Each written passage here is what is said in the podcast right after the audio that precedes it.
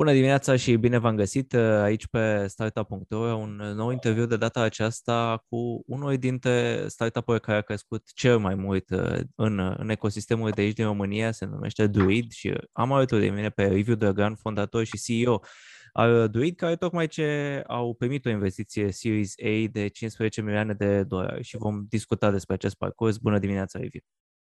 Bună dimineața și mulțumesc de invitație! Mă bucur să pot vorbi despre Druid. În primul rând, felicitări pentru acest pas important și pentru că îmi place că a început să setăm pentru toată lumea cadrul, pentru că am putea descrie Druid ca standard, platforma end-to-end pentru crearea de aplicații de business conversaționale bazate pe inteligența artificială. Dar într-un limbaj cât mai simplu, ce se află de fapt în spatele acestei sintagme? Da, sintagma a fost foarte bine definită. Noi am construit o platformă cu ajutorul căreia se poate face business prin conversație. Deci am putea spune prin artificial intelligence. Conversând, poți să faci aplicații, poți să execuți task-uri, poți să afli informații. Este un asistent virtual, dar totodată este și un operator. Și asta face foarte mult sens în condițiile în care tot mai mult companiile au foarte multe aplicații. Ar fi un ERP, ar fi un CRM, ar fi un HR, ar fi... Deci acum, datorită tehnologiei, sunt foarte multe aplicații. Un RPA, trebuie să navighezi în vreo 5 site-uri ca să poți lucra. Ideea noastră este, platforma noastră este ca un hub, iar în baza conversației, a chat-ului, practic, poți colabora și poți opera în toate aceste aplicații ale unei companii. Asta pentru userii interni, iar pentru userii externi, desigur, piața e foarte aglomerată și fragmentată și se cunosc toate avantajele. Cum menționam, tocmai ce ați anunțat această investiție Serie A, hai să vorbim un pic despre momentul în care se găsește Druid acum. Cum ați evoluat, cum ați crescut, care sunt câteva cifre relevante pentru publicul nostru? Eu am fondat Druidul în 2018, după ce am plecat din TotalSoft și sigur am plecat cu 3, 4, 5 oameni în 2018 și în 2019 am lansat produsul. Ne-am dorit să avem un produs și timp de un an să nu vindem, ci doar pe baza investiției avute să-l putem credi produsul.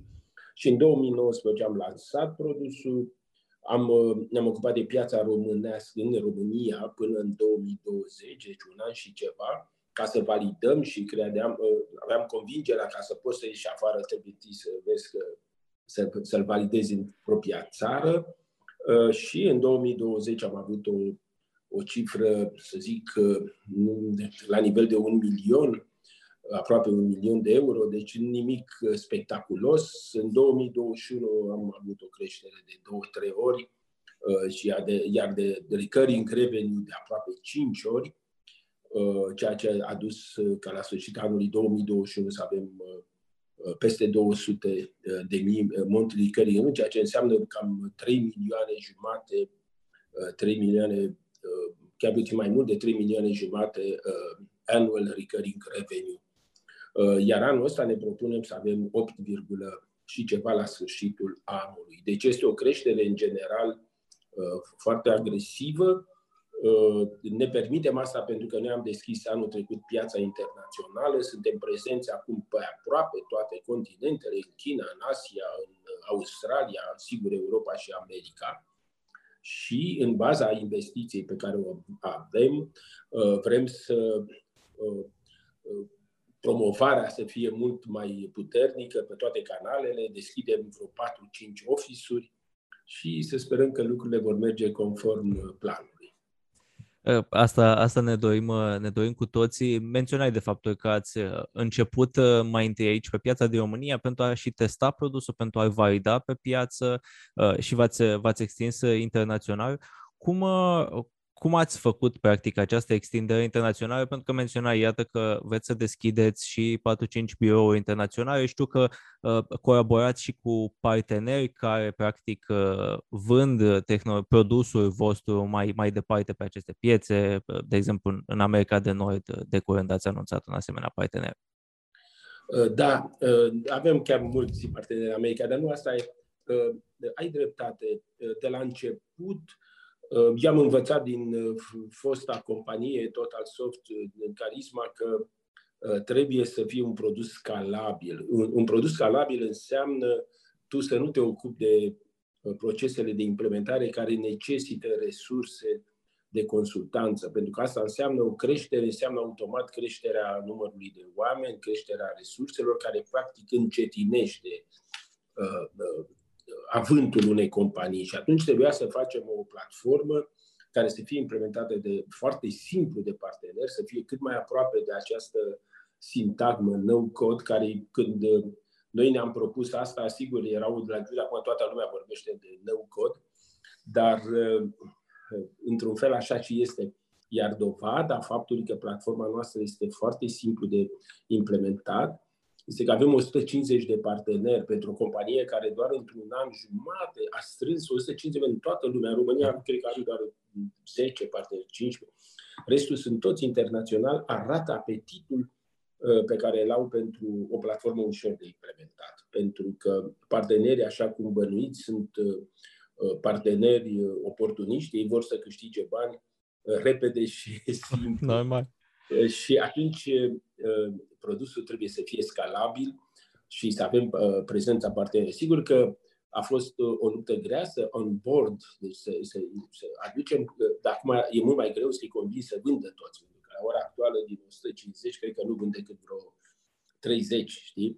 Și restul vor să vândă. Noi trebuie să-i ajutăm, dar pentru asta trebuie să avem oameni on ground, cum se spune, la ei acolo. Cam asta ar fi strategia mea de distribuția produsului.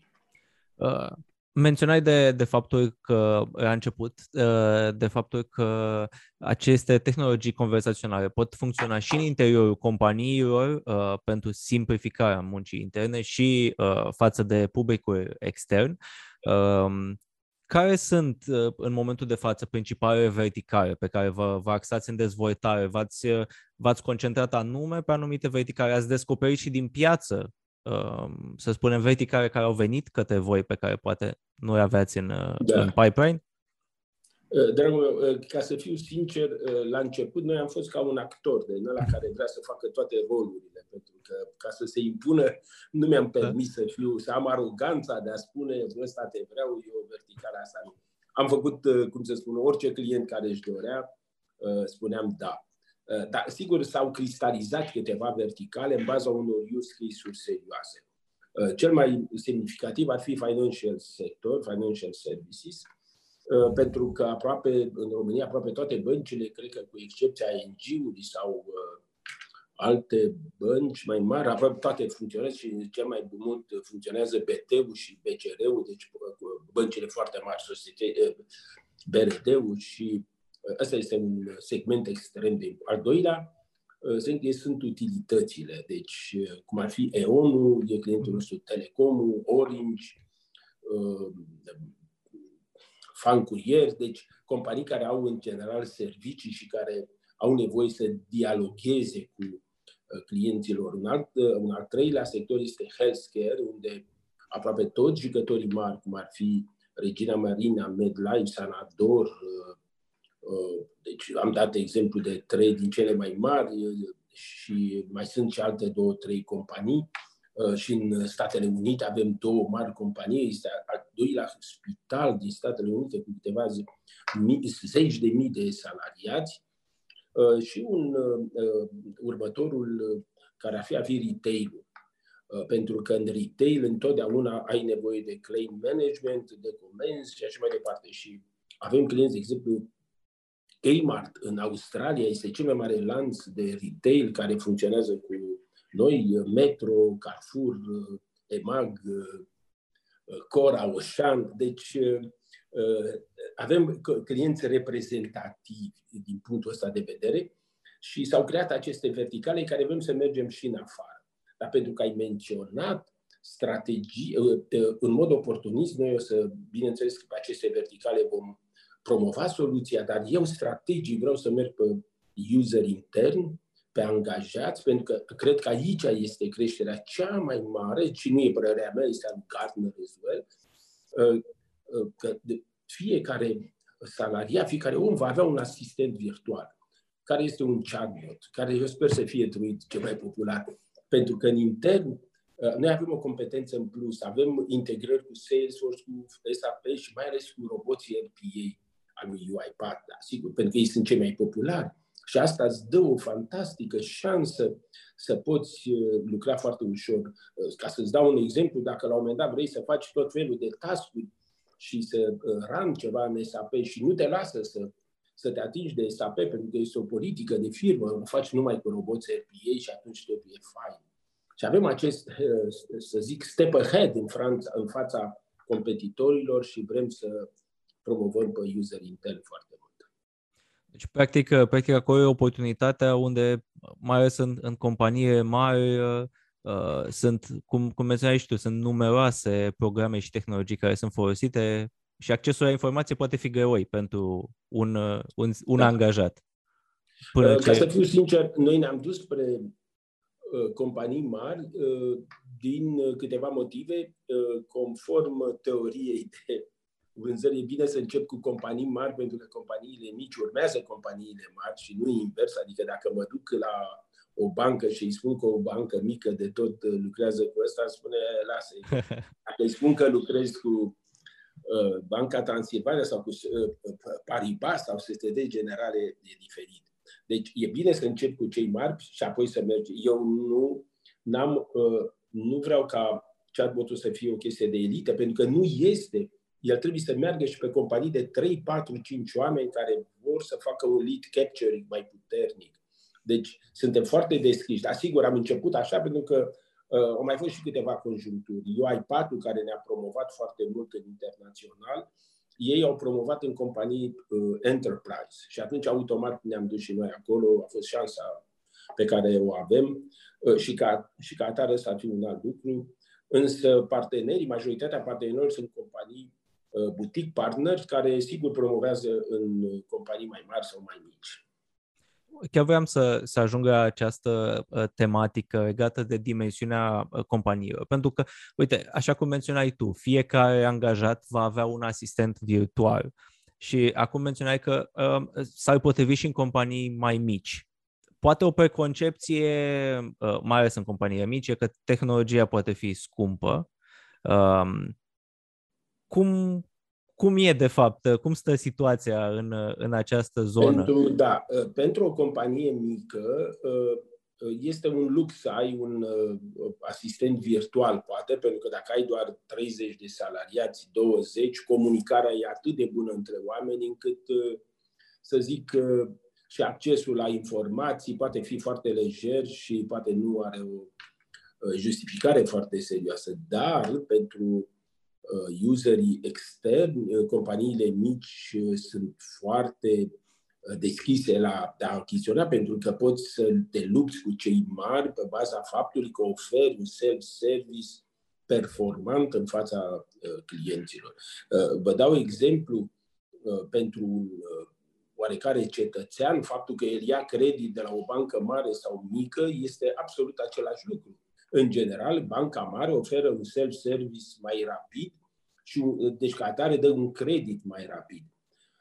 Dar dacă băncile mici sau IFN-urile vor fi foarte abile ca să poată să închidă contracte de creditare sau asta rapid, vor câștiga enorm. Deci, și același lucru se întâmplă în fața la big boys, adică big boys în general sunt mai greoi, iar cei mici pot avea o șansă formidabilă. Deci eu sunt foarte sigur că companiile mici sunt foarte dispuse de a face acest lucru, pentru că e mult mai ieftin, iar soluțiile de platformele de chatbot nu sunt scumpe și nu sunt cu risc.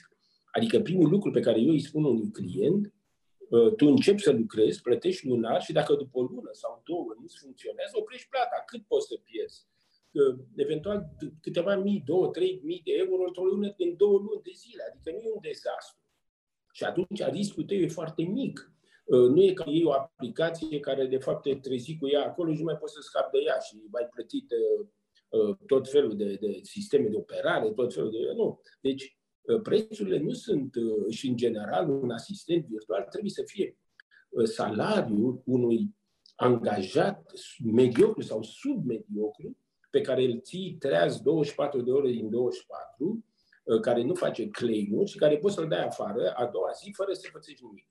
Deci este o valoare evidentă și care poate să muncească pentru foarte mulți și să înlocuiască o grămadă de sărați. Deci este o decizie înțeleaptă. Eu le spun colegilor mei că dacă s-au dus la o companie și compania respectivă nu a cumpărat, nu este vina companiei sau opacității ei, nu este vina faptul că n-au bani sau ce mai departe, este numai vina omului de vânzări care n-a știut să prezinte lucrurile într-un fel convingător. Sigur că dacă pierzi în fața unei competiții, asta e altceva.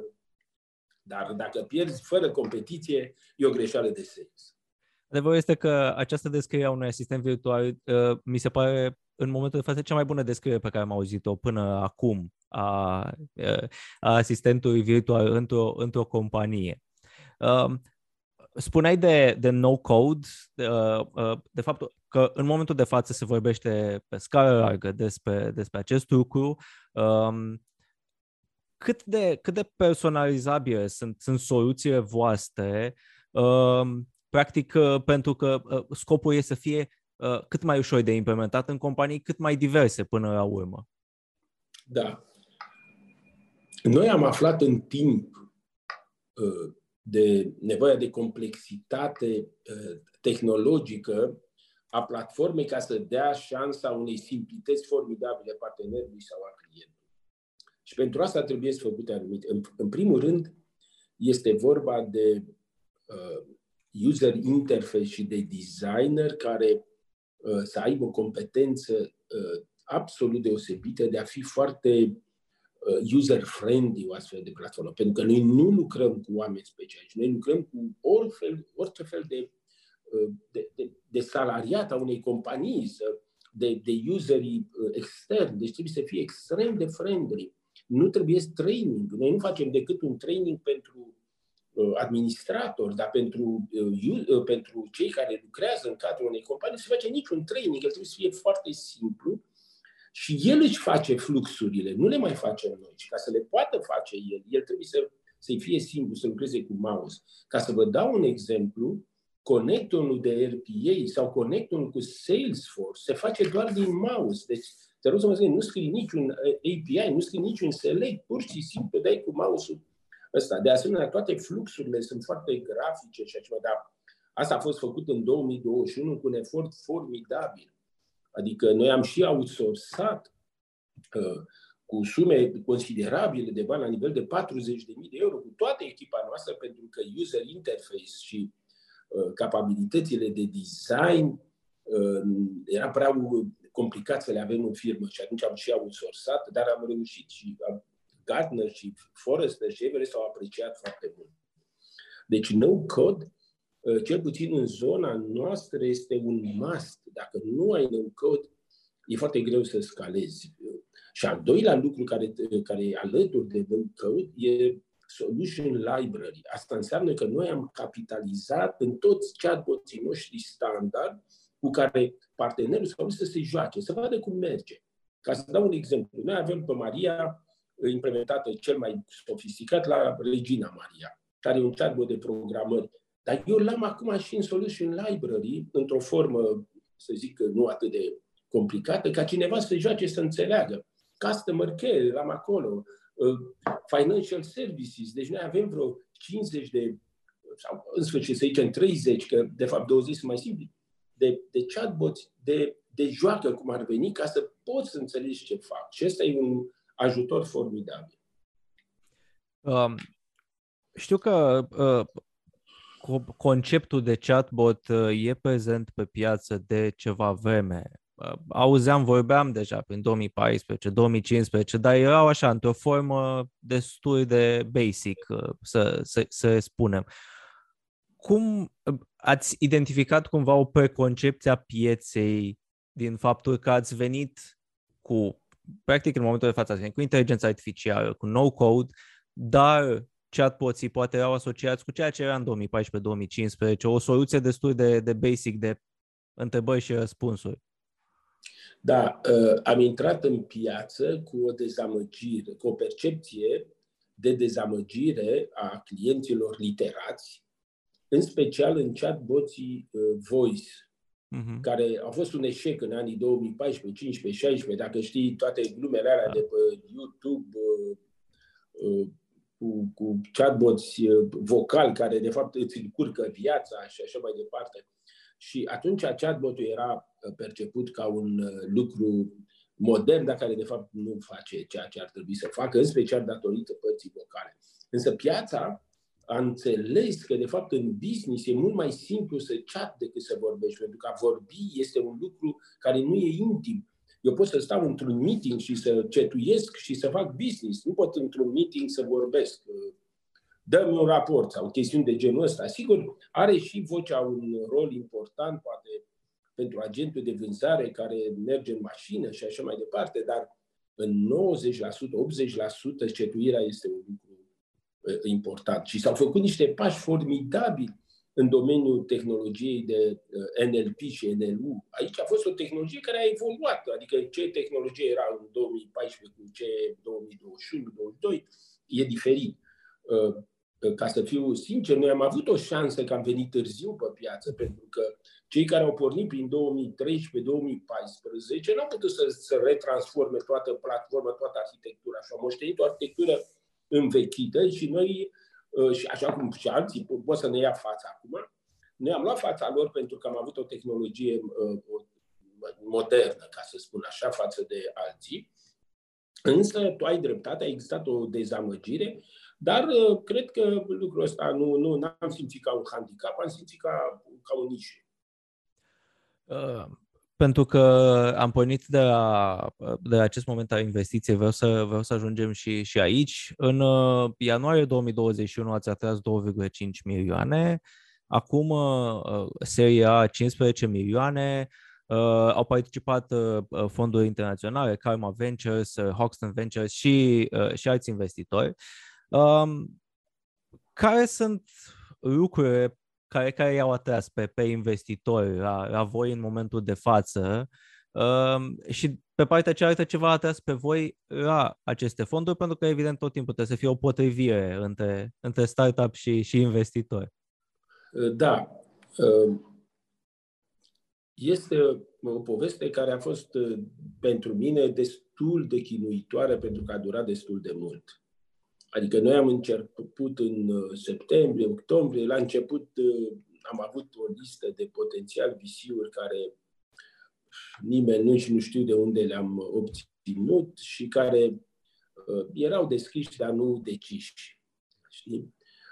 Și apoi s-a produs un lucru formidabil, cred că prin decembrie, și au fost, am avut la un moment dat, cred că 50 de companii care au fost interesate de Druid. Sigur, când spun asta că au fost interesate, nu înseamnă că au fost decise să investească. Interesul e unul, decizia e alta. Însă, eu a trebuit să fiu fair, deci cu ce companii am oarecum bătut palma, am păstrat relația, iar ulterior au venit foarte multe misiuni chiar mai mari. Investiția și am zis, nu trebuie la un moment dat să pun stop. Spun sincer, și acum sunt discuții cu anumite visiuri care oricum s-a închis runda, deci în mod normal pe următoarele 7 luni nu mai facem nimic. Însă există un interes pentru că se întâmplă un lucru la care eu nu m-am gândit. În momentul în care câteva visiuri importante din piață investesc în Druid, este un semnal pentru alți visiuri din seria B, spun, bă, ăștia sunt ok, au fost validați, n-or fi băgat aia bani așa că ăsta. Și atunci interesul crește, este ca o escaladare. Este un proces relativ complicat pentru că amestec de discuții repetate, de reporting, de legal mult, care îți ia din timp, pentru că totul e foarte important și oricând se poate produce o... A fost însă un oversubscription. Adică noi a trebuit să renunțăm la câteva visiuni pentru că nu puteam să asigurăm. Din fericire, o mare parte din angel investorii inițial au vândut. Deci acum angel investorii ne reprezintă, tocmai ca să mai acoperim din nevoile unor visiuni. Deci a fost o rundă de succes și sperăm că spre sfârșitul anului să avem o serie B. Apropo de această evoluție, spre sfârșitul anului, spre serie B, și menționai de asemenea că în momentul de față e o piață foarte competitivă. Voi ați intrat în momentul potrivit, dar e o piață foarte, foarte competitivă, toată lumea se mișcă foarte rapid. Din punctul tău de vedere, ce are nevoie un startup în momentul acesta existenței, unde sunteți voi, pentru a putea să se extindă cu rapiditate și pentru a rezista acolo în topuri? Sunt câteva prerechizite și câteva elemente fără de care. Acum tu ai pus întrebarea pentru un startup ca mine sau ca un startup care pleacă acum. Și o să dau ambele răspunsuri, că poate e interesant. Pentru un startup ca noi, care acum nu știu cât de startup mai suntem, e nevoie categoric de validarea produsului. Și am să spun de ce.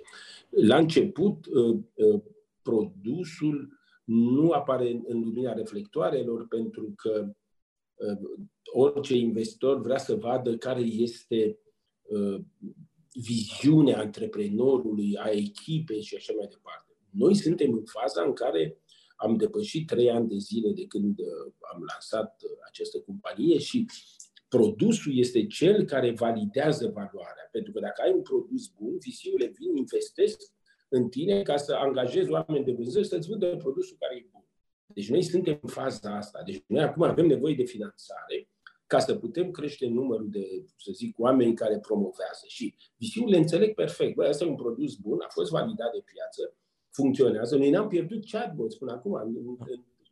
În 2 ani jumate n-am pierdut un chatbot. Și sigur, o să pierdem, că o să tot se mărească, dar acum. Și asta dă o încredere. Deci e foarte important să ai un produs bun în care se vede că investești.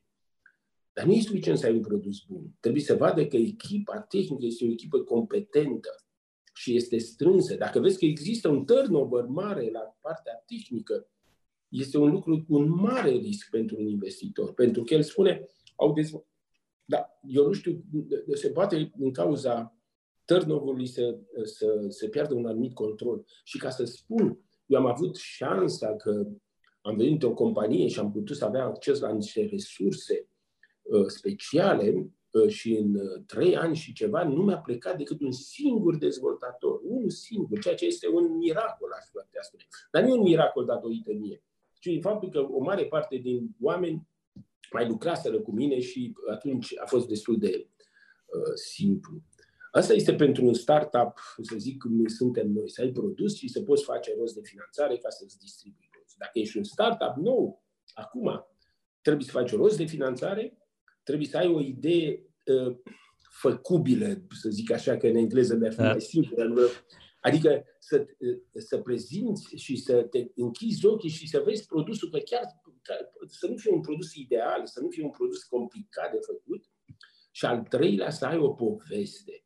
O poveste care să-ți motiveze oamenii care să creadă în ea și clienții de asemenea să creadă în povestea ta. Povestea este un lucru extrem de important, este emoțional și dacă există un lucru care ne face pe toți să fim identici, este emoția. Indiferent de gradul de educație, de cultură, emoțional reacționăm cu toții la fel.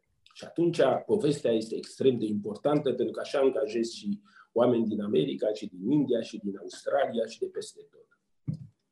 Într-adevăr, așa e și pentru că menționai că tu ai venit cu experiența anterioară și vedem cumva în ecosistemul acesta de startup-uri din România că intrăm într-un ciclu din acesta în care deja antreprenori cu experiență, manager cu experiență, reintră practic în ciclul acesta al startup-urilor. Tu ai fondat TotalSoft în 1994, chiar citeam înainte și ia o descriere pe Wikipedia, fondată de o echipă de 6 tineri, așa scrie pe Wikipedia, a trecut din 94, frate, au trecut mulți ani. Cum a fost pentru tine totuși, după ce în 2016 ai plecat de la TotalSoft, 17, da. 2017, da, să o iei de la capăt într-o alt ecosistem față de 1994, fără îndoială, cu un produs nou. Da, întrebarea asta mi s-a mai pus și acum știu foarte bine ce s-a întâmplat. Eu în 2016 sau 2017 nu credeam că am să plec din TotalSoft. Îmi iubeam și iubesc compania asta, pentru că am lucrat 20 și ceva de ani într-o poveste senzațională. Să vinzi ERP în peste 40 de țări, dar în companii ca Deutsche Bank, Paribas, Daimler, Mercedes, Volvo, este o aventură formidabilă. Chiar nu a fost promovată povestea Charisma cum ar fi trebuit și eram foarte legat. Dar viața a făcut ca să îmi dau seama că trebuie să plec după ce am vândut din TotalSoft. Și atunci, eu care eram pasionat de produs, de a face produs și așa mai departe, nu mă vedeam ieșind pe dreapta, ca să spun așa. Și aveam o obsesie formidabilă pe care aș fi vrut să o fac și în total, dar acum îmi dau seama că n-aș fi putut, pentru că tot era o companie care trebuia să facă profit. Eu nu puteam să iau niciun om bun să-l pun să facă creație, făceau profit. Aveam problema self-service-ul. Eu știam că cheia unui succes, în general, a oricărui instituție, este self-service-ul. Și artificial intelligence înseamnă self-service, adică să mă descurc singur. Să nu trebuiască să... Și self-service-ul se accentuează în momentul de mobilitate, că noi dacă stăm toți la birou, îl întreb pe ăla mai deștept, da, și atunci mă ajut cu el. Dar când sunt acasă singur, când trebuie să merg, atunci trebuie să mă descurc singur. Și ca să mă descurc singur, trebuie să am acces. Și eu, când sunt singur, n-am decât telefon mobil. Deci trebuie să fac business cu telefon mobil și cel mai mult îmi place să cetuiesc, nu să vorbesc. Că dacă te... Și atunci am spus self-service, chat, mobil. Și așa, eu nu, ignoranța mea care m-a ajutat în viață extraordinar, și o spun humble, așa, o spun modest, a fost ceea ce mai a fost ignoranța, pentru că în momentul în care intri în studii, peste studii, n-aș mai fi făcut chatbot niciodată, pentru că vedeam câți jucători sunt, ce piață fragmentată e, dar eu nici nu vreau să mă gândesc la asta, mă gândeam la self-service, chat, mobilitate. Și așa am făcut. Și lucrul pe care, Vlad, am vrut să-l fac și ăsta m-a ajutat cel mai mult, după ce am ieșit din toată eram și necăjit, așa, am plecat în Statele Unite singur, fără soție, fără copil mic. Și am stat la verii mei o lună de zile ca să uit ce știu, pentru că mi-am dat seama că în toată eram ca un king, așa, care avea oameni care făceau aia, eu aveam un birou și așa mai. Băi, eu trebuie să uit tot ce știu. Trebuie să uit că trebuie să fac profit, trebuie să uit că trebuie să fac o... Și atunci am uitat și a fost o lună de spălare a creierului. Și am promis când am făcut Druid că nu o să vorbesc niciodată companiei noi, chiar dacă erau mulți oameni din vechea asta, să le vorbesc de experiența mea. Și te rog să mă crezi că în proporție de 90% n-am spus vreodată, bă, lasă că știu eu conform experienței mele, care devine axiomatic, așa, știi? Adică închizi gura unui om că tu ai părul alb și ai experiență. Deci cam asta a fost povestea refacerii. Și ar fi fost absurd să nu fac Druidul. Și am să spun de ce. Simțeam că pot să fac rost de finanțare, simțeam că pot să fac rost de o echipă foarte bună și simțeam că pot să fac un produs și că am cum să-l promovez. Și toate ingredientele astea m-au determinat să iau decizia asta. Într-adevăr, e o reacție foarte bună. Pentru că ne apropiem acum de final, vreau să te întreb cum menționai la început de cifre pe anul acesta, cum vedeți evoluția în 2022? Cam unde veți să ajungeți la finalul anului? Spuneai și avem un plan să ajungem la 8 milioane annual recurring revenue, care e o cifră care place foarte mult VC-urilor mari de seria B. Adică 8 milioane este, deci tot ce peste 5 devine foarte atractiv. Și nu doar că nu e un salt de la zero, deci e un salt relativ bun. Deci dacă ne atingem acest obiectiv, care nu e simplu, dar pentru care sunt foarte ambițios să fac, cred că șansa lui Druidului în 2023 va fi deosebită. Targetul meu overall este ca în 3 ani de zile, maxim 2-3, să avem 1000 de clienți, ceea ce înseamnă peste 100-200 de milioane de euro și de acolo evaluările devin aproape neprevăzute. Eu nu o să vorbesc de cuvântul unicorn, pentru că mi se pare ușor arogant, mi se pare ușor încă ce în sufletul meu și în visele mele una, ceea ce declar, trebuie să mă focusez pe ce am de făcut anul ăsta și pe ce am făcut. Am de urcat niște trepte și până când să mă uit în vârf, trebuie să urc treptele respective și asta este, să zic, singura mea aroganță este că voi face 8 milioane la sfârșitul anului. Liviu, îți mulțumesc foarte mult pentru detalii și mult succes. Sper să m-a făcut plăcere. Ai fost un interlocutor foarte bun, că m-ai incitat. Știi, câte un interlocutor care nu știu ce să spună. Dar... mulțumesc și eu și să auzim numai lucruri bune pe mai departe de la Druid. Vă mulțumesc și vouă celor care ne-ați urmărit. Puteți citi în variantă scrisă interviul pe Startup.ro sau pe canalul nostru de YouTube în variantă video. O zi bună!